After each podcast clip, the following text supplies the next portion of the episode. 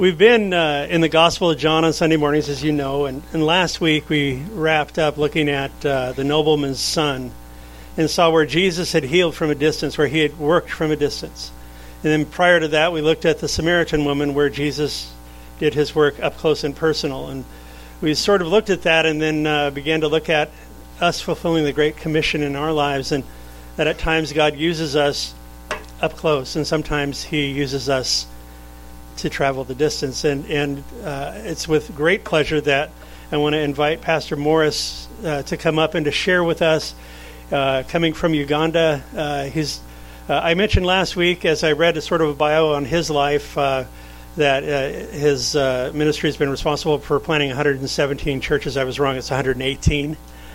And um, I mean, great outpouring of the Holy Spirit in Eastern Africa these days, and we are blessed as a church, as a fellowship, to get on board with what God is doing. I mean, it's not work, guys. It is just doing, going about our Father's business, and we're very, very excited to have this opportunity. So, Pastor Morris, would you come up and share with us? And then uh, after he's finished sharing, I'll have a few things I want to share with you guys, and we'll pass some things out, and uh, we'll just take a little bit of a look at what this mission looks like for us as a church.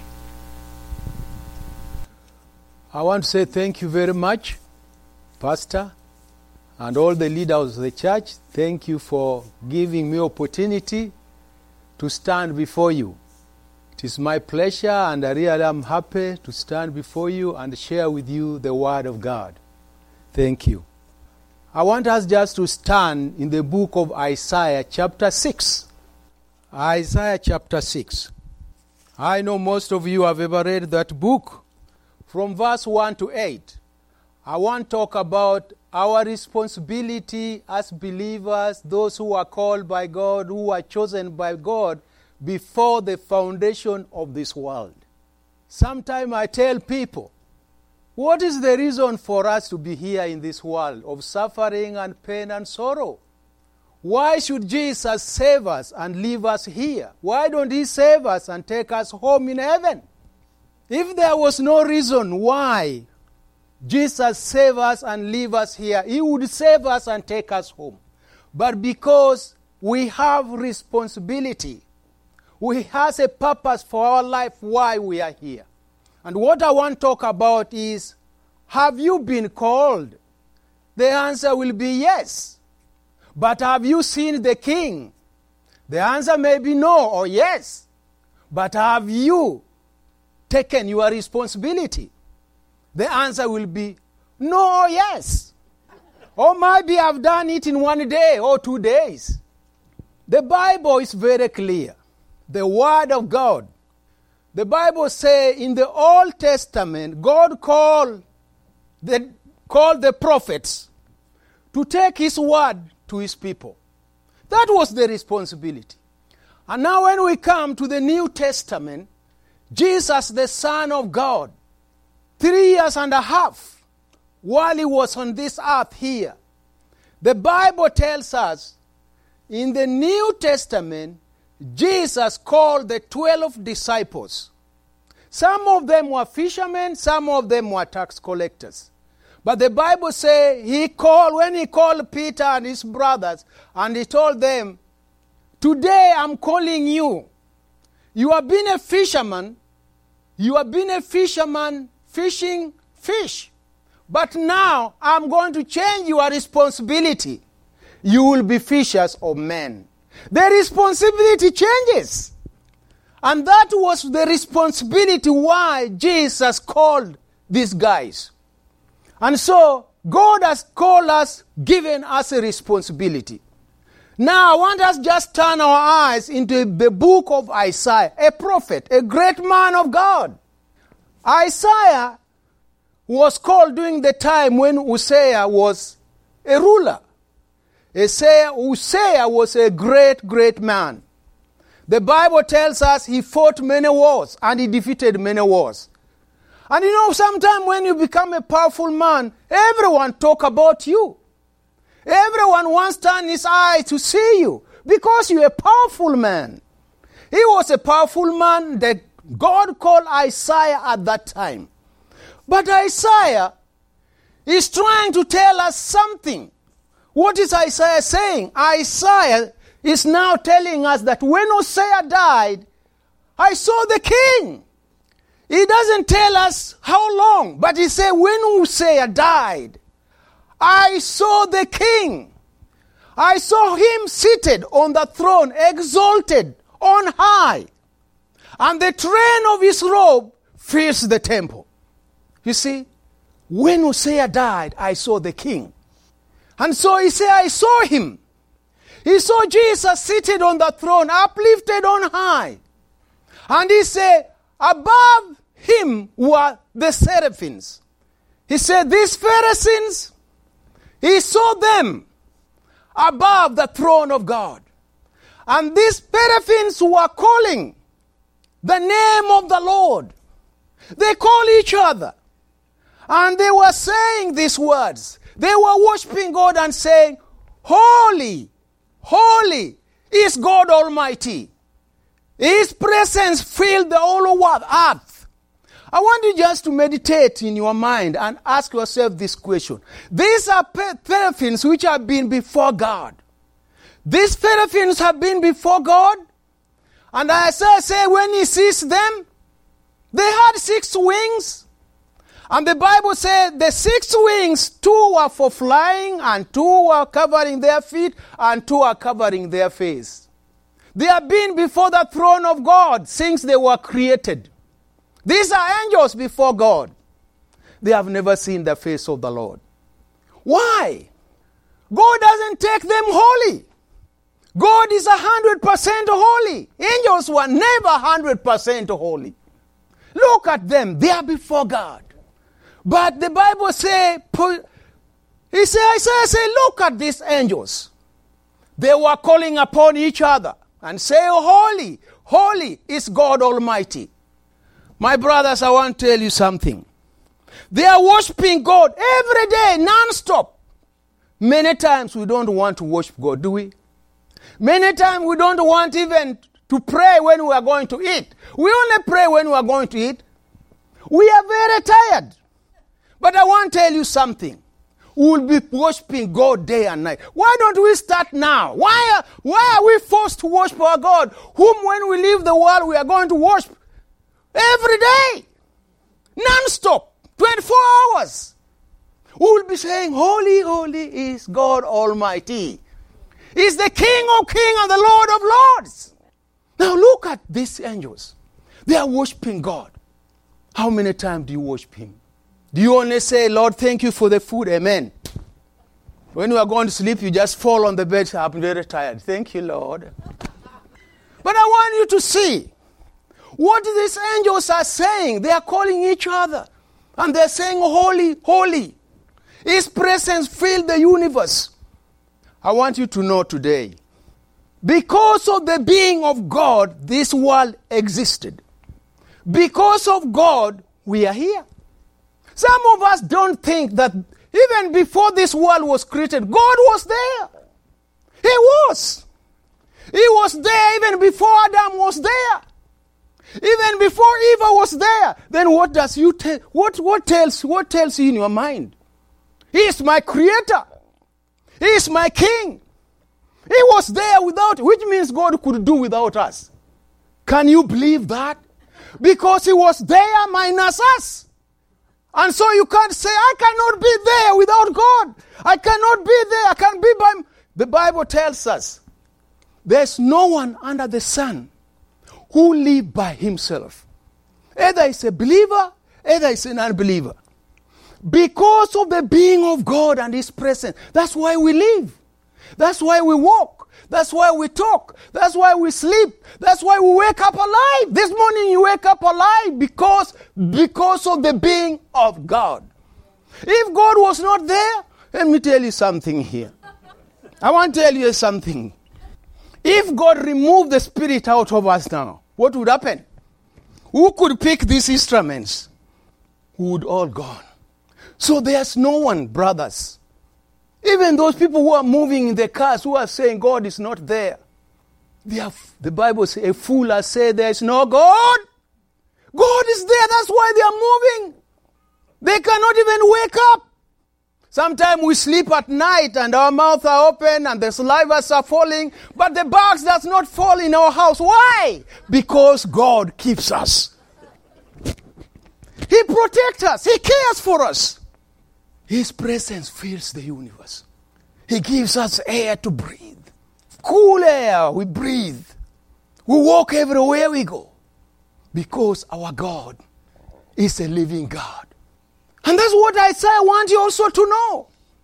But the Bible says Isaiah, as he was looking at these seraphims, as they were calling and saying, Holy, holy God, because of the sound of their voices, Isaiah say, as they were calling upon each other, the doorpost and the threshing floor shook. And that when it shook, the temple was open and it was filled with smoke. He saw the smoke. And Isaiah, Isaiah said, Woe unto me! He cried, I am a man of unclean limbs. I live among a people who have unclean limbs like me. I have seen the King, Almighty God. The Bible says Isaiah saw the King. He saw the Lord Almighty. And he saw himself. He did not know that he's not done. You know, many believers, sometimes, do you know why we relax up? We thought we are finished. Have we really finished? No. We have not finished. We are in a journey. Isaiah said when he saw the king, he said, I am a man who is undone, a man of unclean limbs. And even the, my brothers and my sisters, do you still speak like the people of the world? Huh? Do you speak like the people of the world? How do you speak to your wife? Do you speak with her in a calm voice? Or, hey, yeah, yeah, yeah, yeah. The people of the world. That's how I used to speak before I got saved. You know what? This is what Isaiah is saying. How do you speak to people? Do you get mad the way you used to get mad to people when before you became a Christian? Oh, now you are slow and humble because you're a son and a daughter of God. Isaiah is saying this I'm a man of unclean limbs. I am done, undone. Why? Because he saw the glory of the Lord. God cleanses him.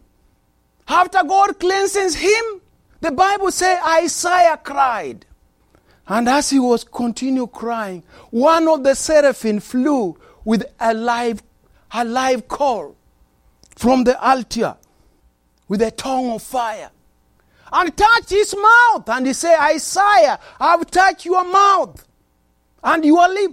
Today, your guilt is gone. Your sins have been paved away. Your sins have been atoned for. Brother Jesus went on the cross and atoned for our sin, and our sins are forgiven. But are you happy? Ah, no. if you are happy with this, in our country, when you are happy, you say, Hallelujah! What? You know, I want you to understand this.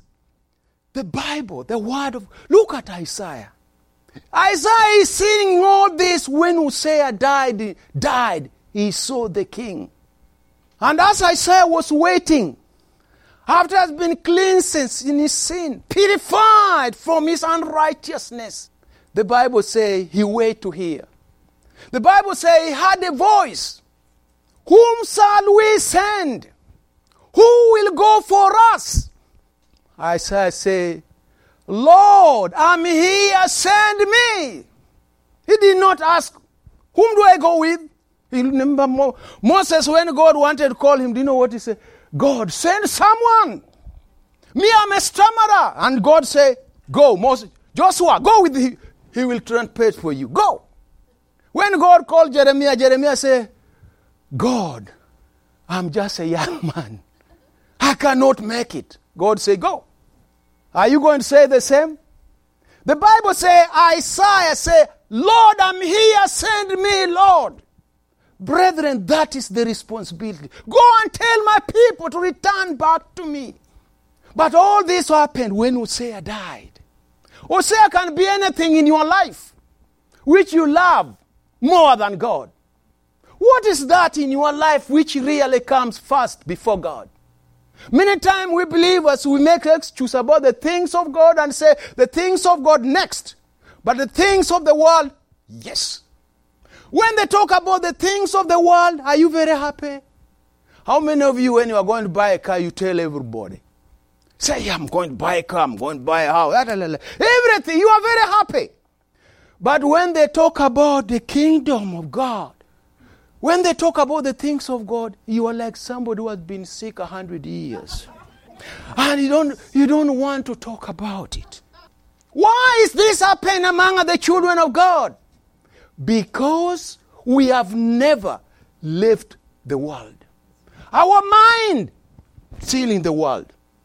I want to tell you about this young man whom God called to serve him. The disciple walked with Jesus for three and a half years. He talked to them every day. They saw him performing a miracle. He fed 5,000 people. And they say, Wow, this is the man we have been looking for.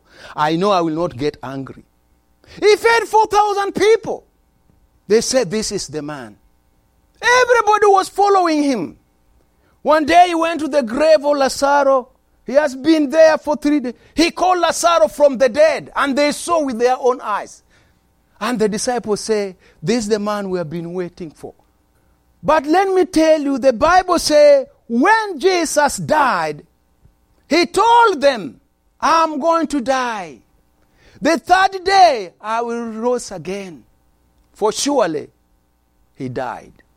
But when Jesus died, where did they go? When he rose from the dead, where were the disciples? The seven of them and go to fish. Fishing had never died in their mind. Even though they were walking, but some of them were saying, anyway, we don't know what will happen next. Me, when, I, when Jesus died, I will go back to fish. It never died in their minds all the time. They walk, but it was there. Even us. For sure, we are walking with the Lord, but our mind has never left the world. No. Sometimes even we forget that the things of this world will pass away. Do we? No one think about that. And yet whatever we see will go away. But what will never pass away? What we do in the life of someone. See? This man, Jesus is with them all the time. You know, Jesus found Peter, they had gone for fishing and they have really, fi- they have, they got nothing. They told throughout, nothing.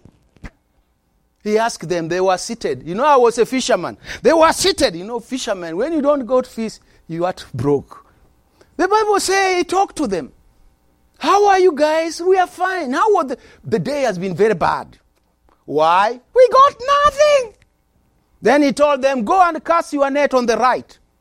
They got 150 fish, and they are, who is this one? They ran back. They find he has prepared fish was ready. Uzziah of fishing did not die. The woman told Thomas, Jesus has resurrected. He told them, Please, I've heard, but I can't believe what you say. Until I see with my own eyes. He doubted. Until Jesus come. When they were in a room, they were fearing. And he asked Thomas, Thomas, see my hands, see my legs, see my ribs. Why don't you believe? Brethren, believers today are doubting this word. That's why you find churches are going astray everywhere. Because they are trying to doubt the word of God. How many times when the pastor preach, you doubt the word of God? Say, is it true? Hmm. Who wrote this word? Hmm. Was it not a man? Oh, yes. But, mm-hmm, look at that. And you know nowadays, they, I, I always tell my believers, you know, these days when the believer, somebody has sinned, when he comes to you and asks you, what is the, he say, sin these days they don't want to mention. They say, I have a problem. He doesn't want to say sin, huh? How do you say sin? But I want turn with me here. The Bible says these guys walk with Jesus everywhere he went. But the sea, Uzziah did not die in their mind. They were ever thinking of the world. Uzziah can be any, anything you love, might be money. You love more money, more. You love it and you don't want to say, things going to God, no. Myself, yes. Me, my children, my wife, yes. For God. One time he met this gentleman. This, this gentleman, these two disciples, they had Jesus as resurrected and they were on their way to Emmaus. They were two. They were walking. Jesus came by and they were discussing. And Jesus came and asked them, What are you discussing about? He said, Don't you know what happened? Are you new in Jerusalem? Hey, then what? He wanted to hear more. They are walking and he's talking to them. And they told him, Jesus of Nazareth, a prophet, a man who's powerful in words and in deeds before God and before men. Look at them. They did not say the Son of God. Uh-uh. You know, they are walking. You know, they know he's a great. How many of you think Jesus is just a prophet? You know, Muslims think he's a prophet like Muhammad. Don't you think so? Some think that way. Look at this man. He was a powerful man. They don't say, you are, don't you know the Son of God has died? And he's saying, resurrect. Mm-mm. He's a prophet, a great man. He did good things. And that's what we do. And so he walked along with them. And as they continue, he sat with them down and tried to clear their mind. And he asked them, How foolish are you? These things had to happen to fulfill the book of Moses, the prophets, and the book of Psalms. That the gospel must be preached of forgiveness and repenting to the whole world. They ran back. My brothers, unless Uzziah die in our mind, the things of God will not be important in our lives. The things of God will always be our excuse. They will always be for tomorrow. But, brothers and my sister in the Lord, that is where we are going home. The home here is temporal. But we are going home where we're going to live eternity. Why don't we build the home for eternity more than the home which is temporal? Because that's where we are going to dwell, eh? Dwell forever and ever. At the last, he said, after 40 days and four, he called them again. Because he wanted to encourage, he wanted to make sure them know why did I call you. In the book of Acts, chapter 1, verse 18, after he had talked to them, he told them, Now I want you to go to upper room and wait until you receive the power. But when you receive the power, don't forget the purpose. Don't forget your responsibility. He told them, When the Spirit of God come upon you, you will be my witness in Jerusalem, which is this one, yours, Judea, Samaria, and most part of the world. He did not say, When the Spirit of God come upon you, you will sit in the pews and warm yourselves. Did he? Brethren, that is why we are here. We are here because we have work to do. Maybe even since God, since you got saved, you have never led even one person to Christ. Have you? You see? Come to Uganda and you will see. You'll see a hundred people. By the time you come to the state, 200 people, you alone, has led them to Christ. And you say, What have I been doing all these my years? Oh, I've wasted my years. And when you go to heaven, you will see the money. When people,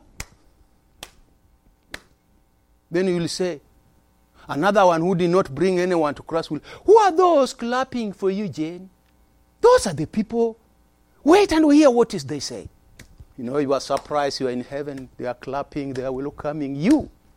And then they say, John, thank you so much because you spend on me. You left your comfortable bed. You left America and you traveled many miles. You left your house. You spend your money. I'm here. Thank you because you gave up everything. I'm here. Thank you. Thank you for coming. I'm here because of you. I'm here. Brethren, that day will be a joy you have never seen. Did you waste that money? No. A money for eternity, banked, waiting. And you will be singing. When you are singing, you just say, when they are singing, you will say, Oh, yeah, I did it. I did it. Wonderful. Thank you, Lord. Because I can see my strength. The Bible say they ask Isaiah, God is asking this church, whom shall I send? Who will go for us? Are you ready to say, Lord, yes, I'm ready to go? He's looking for men and women who will give themselves to go. And you are the one. Before you get saved, don't go. Because he said, when the Spirit come upon you, you will go. Brethren, I'm inviting you. This is your Jerusalem. Where is your sister and your brother? Are they all believers? Do something. What about the neighbor? Do something. I want to say thank you. God is calling you to go. That is your responsibility. Never forget. Those who are working in the office, you have opportunity. You talk about business, no Christ. Talk about everything, but Christ is not there. Can you tell them that Jesus loves you and they died for you? Thank you. May God bless you with those few words. Amen.